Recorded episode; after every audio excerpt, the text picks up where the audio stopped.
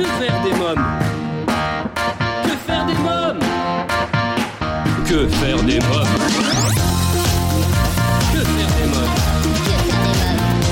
Que faire des mômes Que faire des mômes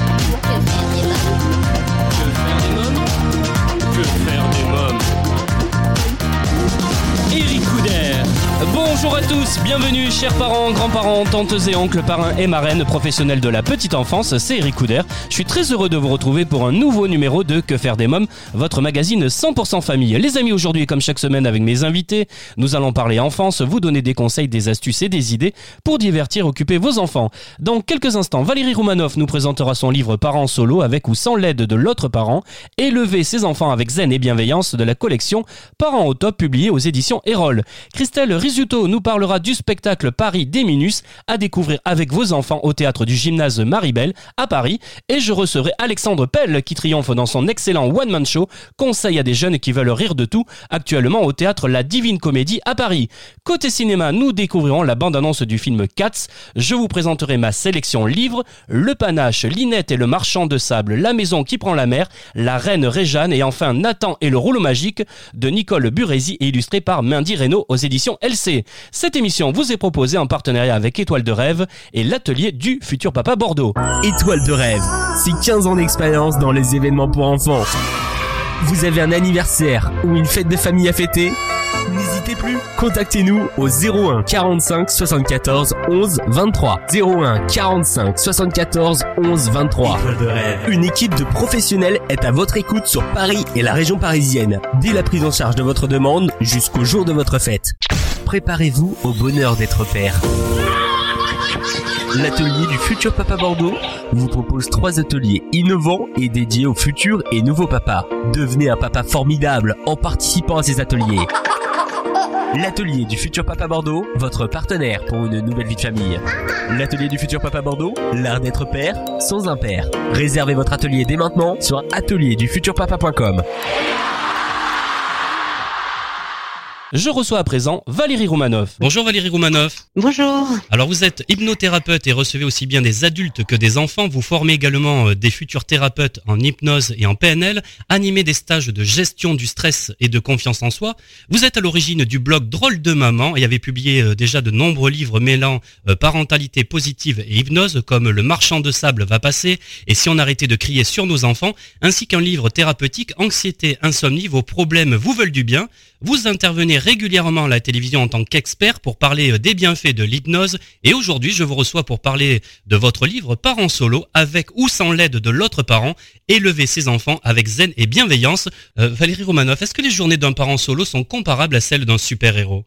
Oui, on peut dire ça parce que c'est compliqué de devoir euh, tout faire tout seul. Et puis souvent on se met en plus la pression d'y arriver encore mieux que les autres ou aussi bien. Et du coup ça rajoute au fait que c'est déjà compliqué par le fait qu'on veut y arriver, qu'on veut y arriver euh, tout seul, qu'on est tout seul et que du coup bah c'est pas c'est pas toujours simple. Valérie Romanoff, est-ce que l'on peut dire que rester disponible et à l'écoute de son enfant en créant un cadre propice à son bonheur euh, relève presque de l'exploit? Oui, on peut dire ça parce que c'est c'est difficile d'être attentif à l'autre quand on a soi-même euh, des soucis évidemment.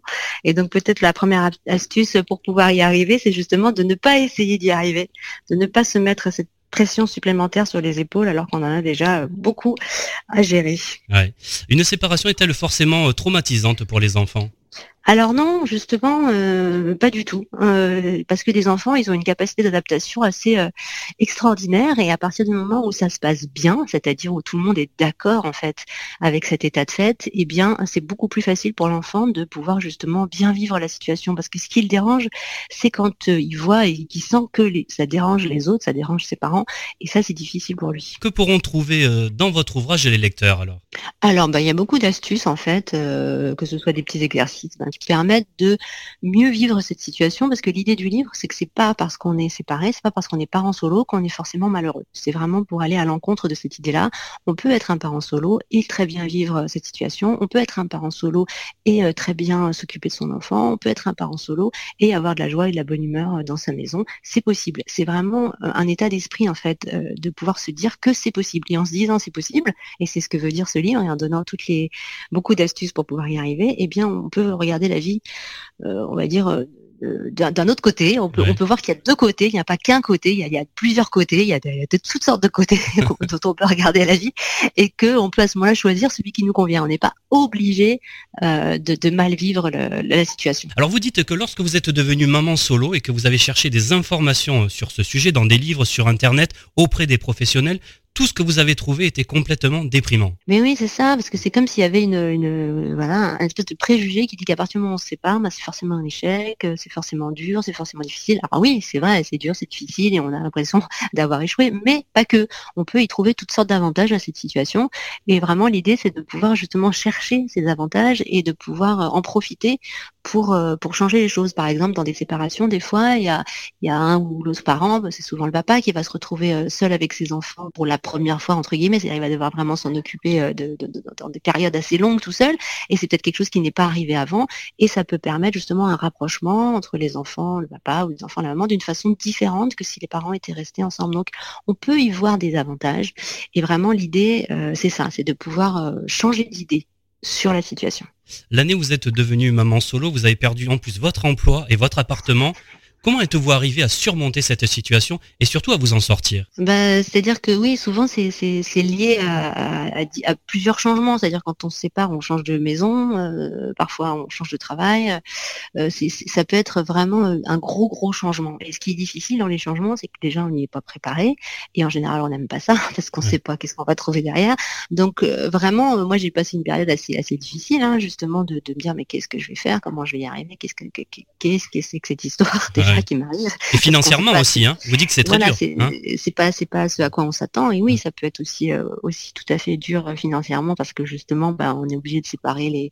Enfin voilà, les revenus, c'est c'est c'est ça me paraît un peu euh, évident. Donc c'est c'est voilà de, de pouvoir se faire aider aussi. C'est vraiment important de demander de l'aide, de pas hésiter à demander de l'aide. Et souvent, les parents solos, ils ont tendance à vouloir s'en sortir tout seuls pour justement montrer que qu'ils y arrivent. Mais en fait, euh, c'est pas forcément une bonne idée parce qu'on a besoin d'aide. Donc, euh, plus on peut en trouver, euh, mieux c'est que ce soit les voisins, que ce soit les grands-parents, que ce soit les parents des, des, amis des enfants à l'école. Enfin, tous les gens qui sont autour peuvent être sollicités. Il faut pas du tout hésiter en fait à demander de l'aide pour pouvoir justement respirer, euh, se reposer, euh, et puis et puis trouver des nouvelles idées pour faire euh, autrement. C'est le conseil que vous donnez en tout cas aux parents solo qui ont l'impression qu'ils ne s'en sortent pas. Hein. C'est ces conseils-là. oui, hein c'est ça, c'est ça, c'est-à-dire de, de, de, vraiment relâcher la pression. Et souvent, quand on est seul, on a envie de jouer le rôle du papa et de la maman les deux et en fait non on n'est qu'une seule personne donc on peut pas faire comme si on était deux en fait. Donc c'est pas la peine de vouloir en faire trop. Et souvent c'est ça qui est épuisant et qui est déprimant c'est qu'on a l'impression qu'on n'arrive pas à tout faire.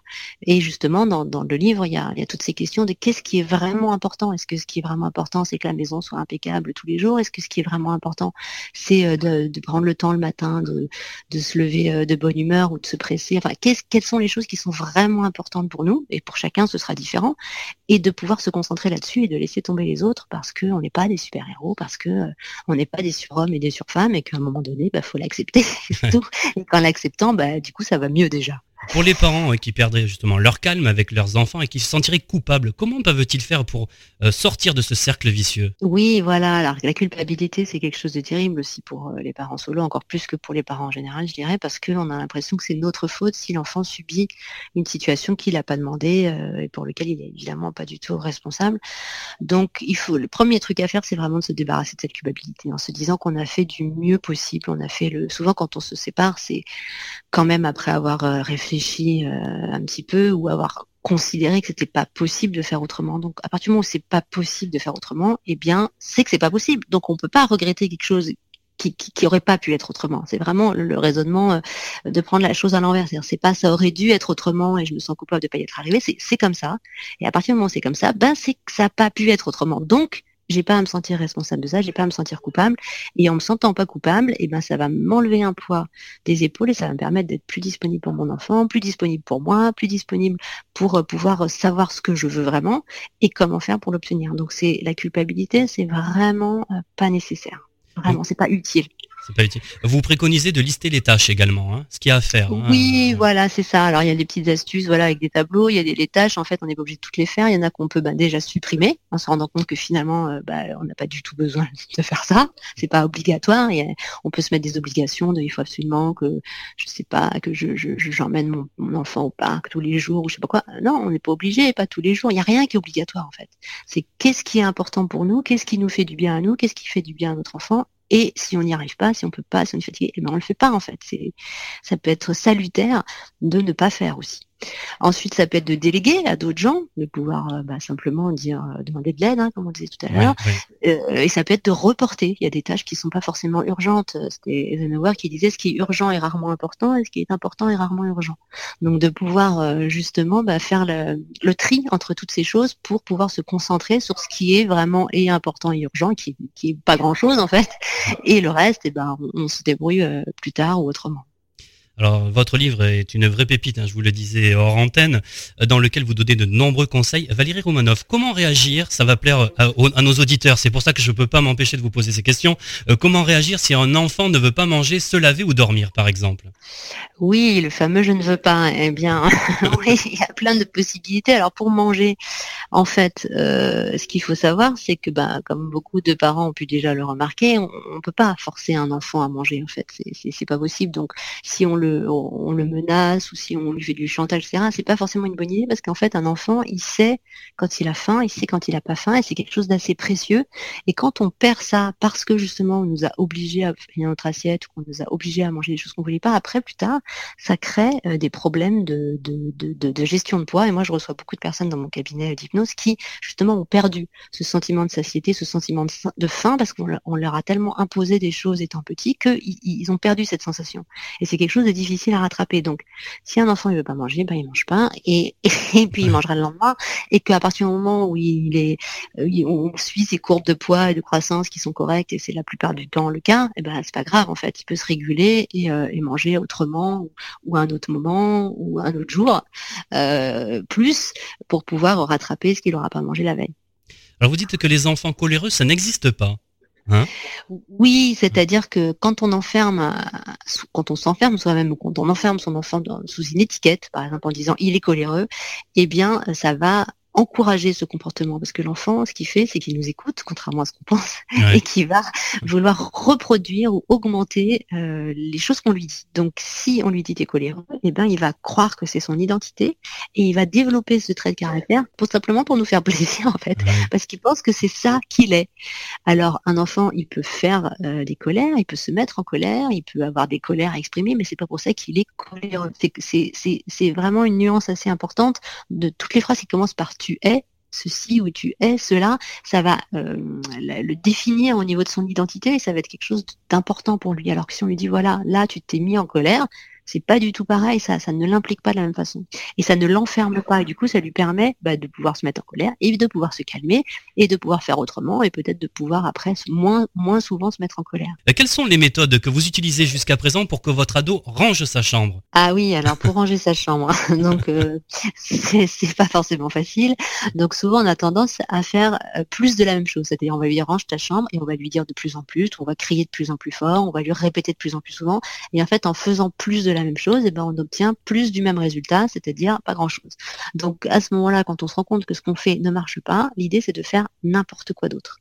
Donc n'importe quoi d'autre, ça peut être de le dire euh, en chantant, ça peut être de lui écrire euh, un mot sur sa porte, ça peut être de prendre toutes ses affaires et de les mettre dans un grand sac poubelle. N'importe quoi sera mmh. mieux que de faire la même chose. ça peut être, pourquoi pas, de, de lui dire de ne surtout pas ranger sa chambre, parce que ah il y a des personnes qui sont assez sensibles à la négation et quand on leur dit de ne pas faire quelque chose, bah, ils vont le faire. Donc on dit surtout aujourd'hui, tu ne ranges pas ta chambre. Hein. Je compte sur toi pour ne pas la ranger du tout. J'espère que tu vas bien faire ce que je te dis. Donc ça peut être aussi, pourquoi pas une astuce. Donc l'idée c'est d'inventer, d'avoir, d'essayer de faire appel à sa créativité, la créativité qu'on a tous en fait, mais auquel on on fait pas souvent, pas toujours appel, pour pouvoir justement trouver des nouvelles idées qui vont apporter des nouveaux résultats et qui nous permettront d'arrêter de nous fatiguer, d'arrêter de répéter, d'arrêter de crier, d'arrêter de faire toutes ces choses qui qui nous épuisent et qui sont pas forcément très efficaces.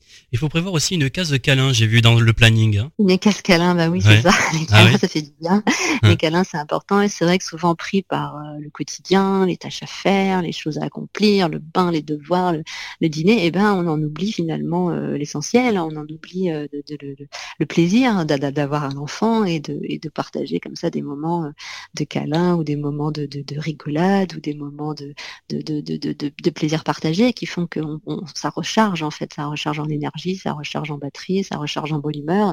Et c'est des choses dont on a vraiment besoin quand on est parent solo ou pas d'ailleurs, de l'énergie, de la bonne humeur et, du plaisir. Je voudrais finir avec cette euh, phrase, je vous cite, vous dites être parent solo est une aventure et comme toutes les aventures de la vie, elle peut être terrible ou merveilleuse et maintenant vous savez qu'elle peut aussi être terriblement merveilleuse. Elle est terriblement merveilleuse, votre vie, maintenant? Oui, on peut dire ça. On peut dire ça. C'est une, une, une, chouette, euh, une chouette idée de se dire ça, qu'on a une vie terriblement merveilleuse. Oui, tout à fait. Merci euh, Valérie Roumanoff. Merci à vous. Merci beaucoup. Euh, parents solo avec ou sans l'aide de l'autre parent, élever ses enfants avec zen et bienveillance de la collection Parents au top de Valérie Romanoff aux éditions Erol. Dans Que faire des mômes, il est temps à présent de parler cinéma. Que faire des mômes? Cette semaine, je vous parle de l'adaptation de la comédie musicale Cats. Une fois par an, au cours d'une nuit extraordinaire, les Gillicle Cats se réunissent pour leur grand bal. Leur chef deutéronome euh, choisit celui qui pourra entrer au paradis de la gélicosphère pour renaître dans une toute nouvelle vie. Je vous propose de découvrir la bande-annonce.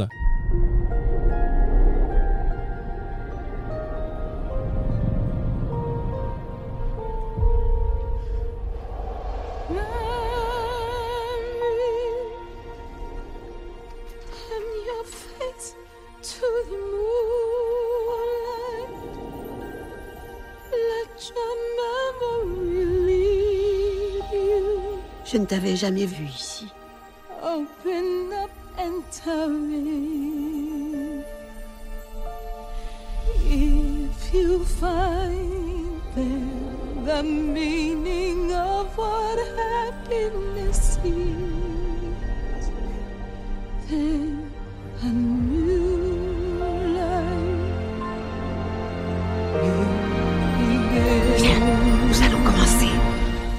Un film féerique et plein de magie pour Noël à voir en famille.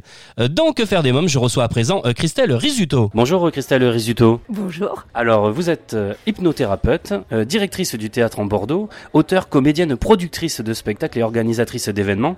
Vous avez notamment écrit et mis en scène Paris des Minus, un spectacle à découvrir au théâtre du gymnase Maribel à Paris jusqu'au 5 janvier. Alors, qui est mademoiselle Camélia? Alors, mademoiselle Camélia est une architecte qui fait des plans donc euh, pour les JO 2024.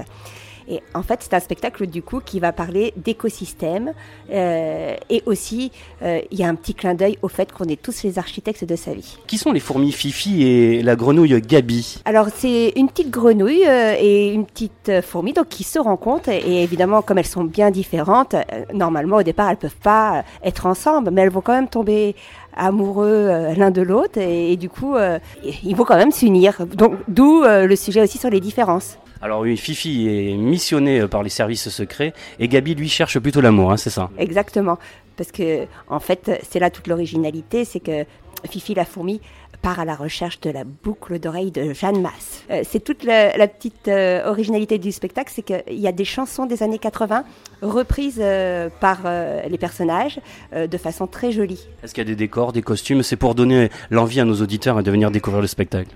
Oui, il y a des décors, euh, il y a une grande fleur, euh, on voyage dans Paris, euh, à un moment donné, il y, a, la veuve noire, une araignée, donc il y a une grande toile d'araignée sur scène. Oui, oui, il y a des changements de décor, c'est très joli. Je vous vois, avec vos regards, envieuses.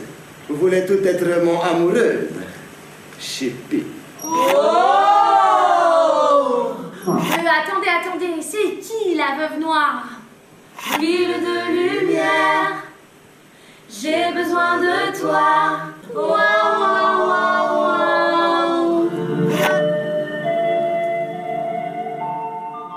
Alors, vous êtes directrice du théâtre en Bordeaux, à Torigny-sur-Marne. Quelques mots alors sur ce lieu Alors, c'est un petit café-théâtre qui se trouve en bord de Marne, à Torigny, euh, l'Ani Torigny, voilà, à 23 minutes de Paris. C'est une création, hein. il n'y avait pas de petit café-théâtre du tout dans, le coin, donc j'ai été euh, euh, une créatrice, on va dire, à ce niveau-là. Donc, euh, ben, ça fait maintenant En janvier, ça fera six ans qu'il existe. Et alors tous les week-ends, la programmation change. Beaucoup, beaucoup d'humour, évidemment, du one-man show, du one-woman show, des comédies de plus en plus et puis du spectacle pour enfants tous les jours pendant les vacances scolaires évidemment. Là pour Noël, euh, on a un spectacle euh, seulement, c'est euh, Sapristi, le Père Noël est malade, voilà, de Cecilia Fornezzo, un super spectacle de Noël. Très bien. Allez, pour terminer, qu'avez-vous envie de dire alors à nos amis auditeurs pour qu'ils viennent découvrir en famille Paris des Minus? Bah, J'ai juste envie de dire que les comédiens sont formidables, vraiment. Euh, que l'histoire euh, est, vraiment originale, que ça plaît aux grands comme aux petits, parce que les petits se laissent porter par euh, le côté rigolo de la grenouille, de Fifi. On apprend les monuments de Paris. Très bien, je vous remercie Christelle Risuto, merci beaucoup. Ben, merci beaucoup Eric. Paris des Minus, un spectacle musical à partir de 3 ans, écrit et mis en scène par Christelle Risuto, à découvrir avec vos enfants au théâtre du gymnase Maribel à Paris jusqu'au 5 janvier. À noter dans vos agendas que la compagnie Si et seulement là vous présente à la Comédie Saint-Michel à Paris deux spectacles pour enfants à partir de 3 ans, Mission Neige et Lali les Étoiles. Et enfin, pour célébrer leur 40e anniversaire, les Arts Florissants proposent un week-end en forme de feu d'artifice musical à la Philharmonie de Paris les 20, 21 et 22 décembre. À présent, c'est votre rubrique livre. Que faire des mômes? Aujourd'hui, j'ai choisi de vous parler d'une collection de contes modernes et intemporels remplis d'aventures et d'humour de Nicole Burezi et merveilleusement illustrés par Mindy Reynaud aux éditions LC. C'est avant tout l'originalité de cette collection à la fois distrayante et pédagogique qui m'a séduite. Ce qui est très sympa, c'est que dans chacun de ces livres, je vous les cite tous, Le Panache, Linette et Le Marchand de Sable, La Maison qui prend la mer, La Reine Réjeanne et enfin Nathan et le rouleau magique, vous trouverez des marque-pages qui expliquent le vocabulaire avec des mots simples qui facilitent la lecture autonome. Et sur la quatrième de couverture, le titre et le résumé du livre sont traduits en anglais. Voilà une collection indispensable pour ces fêtes de Noël. Nous aurons l'occasion d'en reparler puisque Nicole Burezi et Mandy Reynaud seront prochainement mes invités.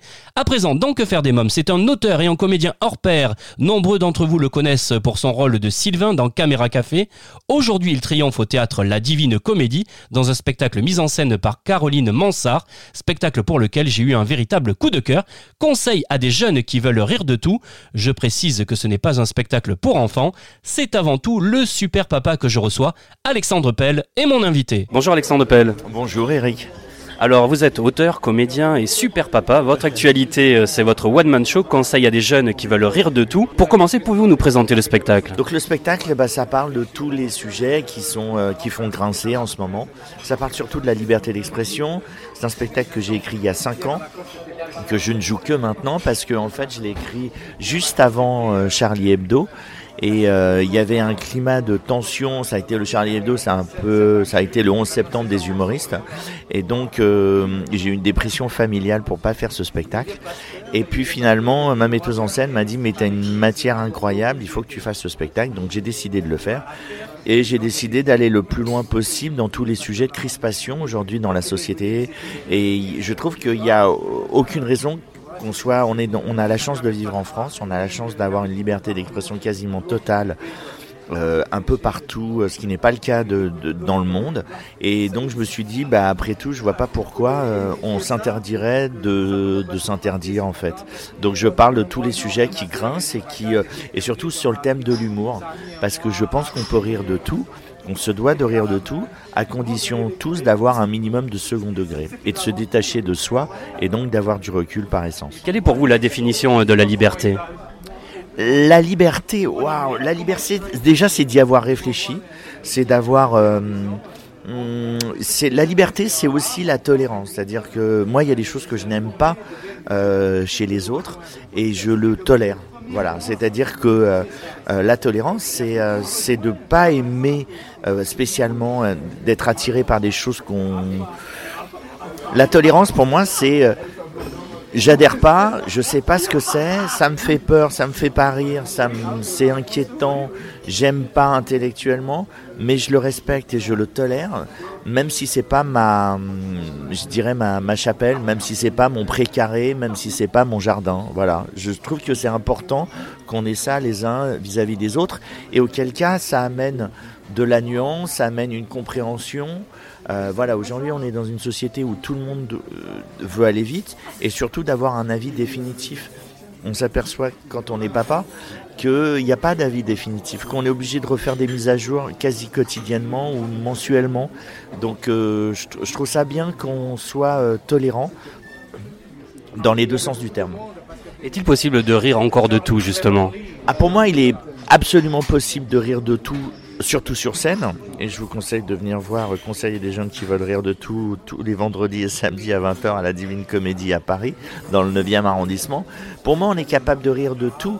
Euh, ce qui est frappant, c'est qu'aujourd'hui, on a euh, des gens qui s'emparent de la liberté d'expression pour euh, essayer de vendre leur sauce. Euh, quand je vois que l'association Ni pute ni soumise est toujours en procès contre Orelsan, alors que le mec n'a fait, le chanteur n'a fait que écrire une chanson où il s'est mis à la place d'un con cocu, violent et alcoolisé, j'arrive, j'avoue que je ne comprends pas bien qui est un premier degré sur des supports culturels. En fait, je comprends pas que euh, quand on, c'est-à-dire que si Johnny Hallyday chante une chanson Allumer le feu, ça veut dire que quoi? C'est un hymne à la pyromanie? Ça va pas, il y a quelque chose qui va pas. Donc euh, je trouve que les hommes politiques devraient rester sur ce qu'ils sont, c'est-à-dire faire de la politique et être sérieux et non pas s'aventurer à droite et à gauche. Et je pense qu'aujourd'hui, il y a un mélange des genres qui est un peu pernicieux et pour lequel on, devrait faire très attention, et les citoyens et les hommes politiques. Et puis aujourd'hui, malheureusement, on n'a plus personne.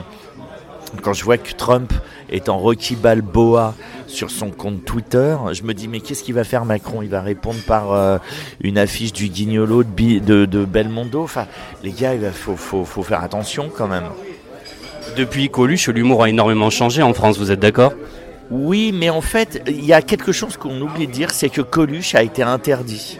Euh, Guy Bedos a été interdit de télévision jusqu'en 81. C'est-à-dire que Guy Bedos n'était pas aimé. Euh, il était interdit. Coluche, il n'est pas passé tout de suite. C'est la, c'est, la liberté de. C'est à la fois le, le talent d'Europe 1 à l'époque de l'avoir mis sur les ondes, le talent de Lederman, l'arrivée des radios libres qui ont fait que Coluche a eu accès aux médias. Avant, il avait un accès aux médias qui était euh, timide, timoré. Euh, je pense pas que l'époque ait énormément changé. Ce qui a cristallisé, c'est qu'aujourd'hui, il y a plein de gens qui sont dans la merde. Aujourd'hui, il y a plein de personnes qui sont euh, sous le seuil de pauvreté, ce qui n'existait pas à l'époque. Euh, aujourd'hui, on est sur un chômage à 5 millions et demi de personnes. Euh, ça change des 500 000 de l'époque. Et puis aujourd'hui, on est dans une époque où la peur fait vendre. Donc la peur faisant vendre, eh bien, on n'est plus dans cette société où on était dans les années 70, où il y avait cette parenthèse enchantée, où il y avait ce choc pétrolier, mais il y avait quand même l'espoir de faire quelque chose. Et aujourd'hui, on est dans, une, dans, un avenir qui semble plus sombre. Et euh, voilà, donc je pense que euh, je pense qu'on c'était pas si facile que ça pour Coluche et c'est pas si facile aujourd'hui pour les humoristes. Je pense que ça n'a pas beaucoup changé en fait. Lorsque vous étiez petit garçon, euh, quel humoriste vous faisait rire? Bah Coluche, Guy Bedos, Pierre Desproges.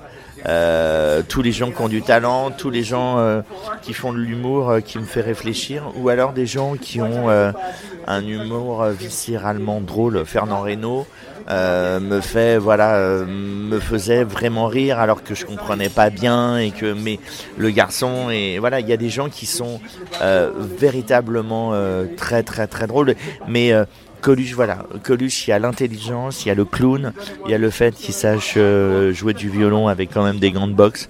Euh, il est capable de faire Ciao Pantin comme le prof. Euh, il était capable vraiment de tout faire. C'est vraiment un artiste entier et, parfait. Vous êtes un super papa, mais vous n'aimez pas euh, trop en parler euh, parce que vous dites que ça fait mec qui se vante.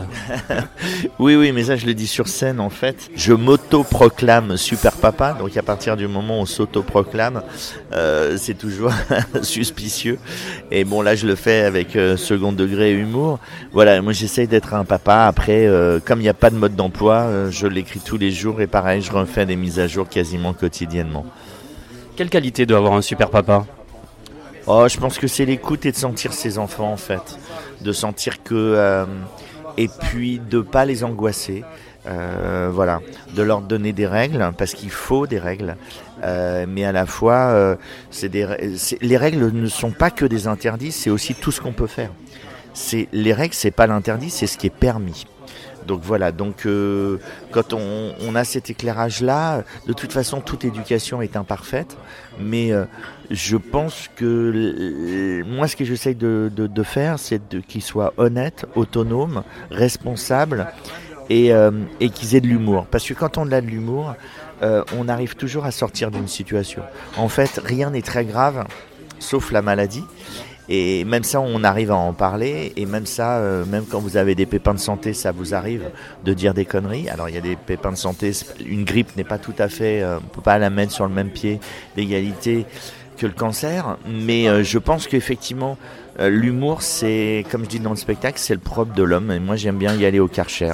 Voilà. Mais je pense que voilà, je pense que on peut rire de tout et que euh, et qu'on se doit de rire de tout parce que rien n'est grave à part la guerre et la maladie. Et on, pour l'instant, dans, dans un pays occidental comme la France, on est quand même pas mal épargné. C'est deux enfants que vous avez, hein, c'est ça Absolument. Si l'un d'entre eux euh, vous annonçait qu'il voulait faire du spectacle, qu'il voulait être humoriste, qu'est-ce que vous lui diriez?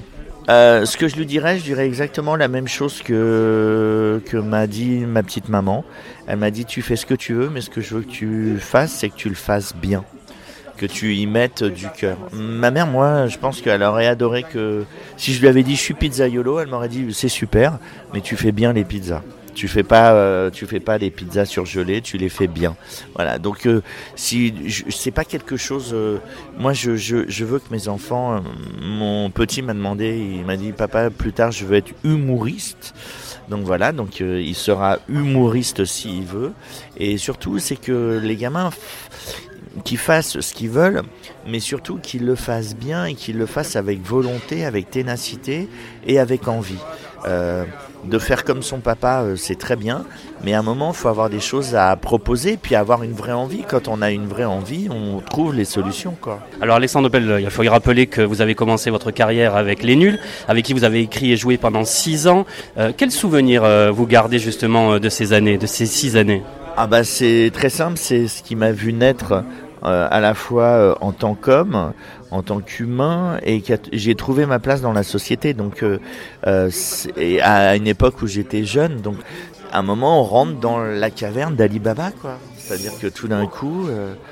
Euh, c'est comme voilà, si vous rentrez en boîte. Hein, avant, vous étiez tout le temps refoulé parce que quand vous aviez des baskets, ça allait pas. Quand vous aviez des, des chaussures en cuir, ça n'allait pas. Quand vous aviez des bottes, quand vous aviez des bottes de cheval, bref, ça n'allait jamais. Tout d'un coup, on vous laisse rentrer. Et tout d'un coup, c'est euh, c'est l'ascenseur émotionnel quoi. C'est-à-dire que tout d'un coup, vous passez du rez-de-chaussée au 56e étage et vous avez la tête dans les nuages et vous voyez les choses d'une autre façon. Vous voyez euh, Paris sur un 360 degrés.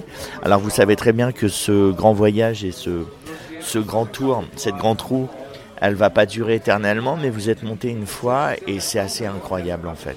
Mais j'ai eu beaucoup de chance parce que je l'ai fait euh, euh, quand j'étais jeune. Euh, et donc ça m'a permis d'avoir accès à plein de choses et surtout le plus important c'est d'avoir accès à soi et de se réaliser soi. À partir de ce moment-là, il y a peu de gens qui arrivent à se réaliser dans la vie et à partir du moment où on, touche du doigt ça, je trouve que c'est une, très grande chance pour soi, pour son entourage et sa famille. Voilà, je trouve que c'est euh, quelque chose de bien parce que c'est euh, c'est dur, mais euh, il y a plein de gens qui font des métiers difficiles, donc autant faire un métier qui vous plaise vraiment. Alors vous avez été notamment auteur des Guignols de la série H, et puis vous avez interprété Sylvain, le comptable naïf dans Caméra Café.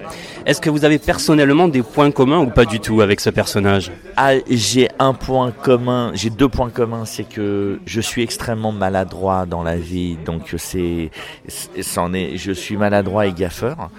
Et surtout, c'est que j'adore, c'est-à-dire que c'est mon clown absolu, euh, Sylvain. Alors, conseil à des jeunes qui veulent rire de tout et votre deuxième one-man show, est-ce que pour ce deuxième spectacle, vous êtes accordé plus de liberté dans l'écriture? Alors, je me suis accordé beaucoup de liberté dans l'écriture, mais surtout, je me suis, euh, je me suis euh, accordé beaucoup de contraintes. C'est-à-dire que c'est un, un spectacle où j'ai mis beaucoup de temps à l'écrire, j'ai beaucoup réfléchi, Euh, donc voilà, donc aujourd'hui je suis extrêmement serein. Euh, faut être maso pour écrire un spectacle en fait. Enfin pour moi, c'est-à-dire que c'est une souffrance. Euh, et quand je vois que ça marche et que le public est au rendez-vous et que les gens rigolent, je suis extrêmement euh, soulagé en fait. Merci Alexandre Pelle, merci beaucoup. Je vous en prie, c'est moi qui vous remercie. Conseil à des jeunes qui veulent rire de tout, un spectacle à voir sans ses enfants, de et avec Alexandre Pelle, tous les vendredis et samedis à 20h au théâtre La Divine Comédie à Paris. Et bien voilà que faire des mômes, votre magazine 100% famille pour aujourd'hui, c'est terminé. Un grand merci à tous mes invités. Comme chaque semaine, j'embrasse très fort ma petite Erika qui m'a inspiré cette émission. Les amis, pour écouter nos anciennes émissions, lire nos articles, laisser un avis dans notre livre d'or ou nous contacter, rendez-vous dès maintenant sur le site officiel de l'émission quefairedesmoms.fr. Merci pour votre fidélité. Bye bye.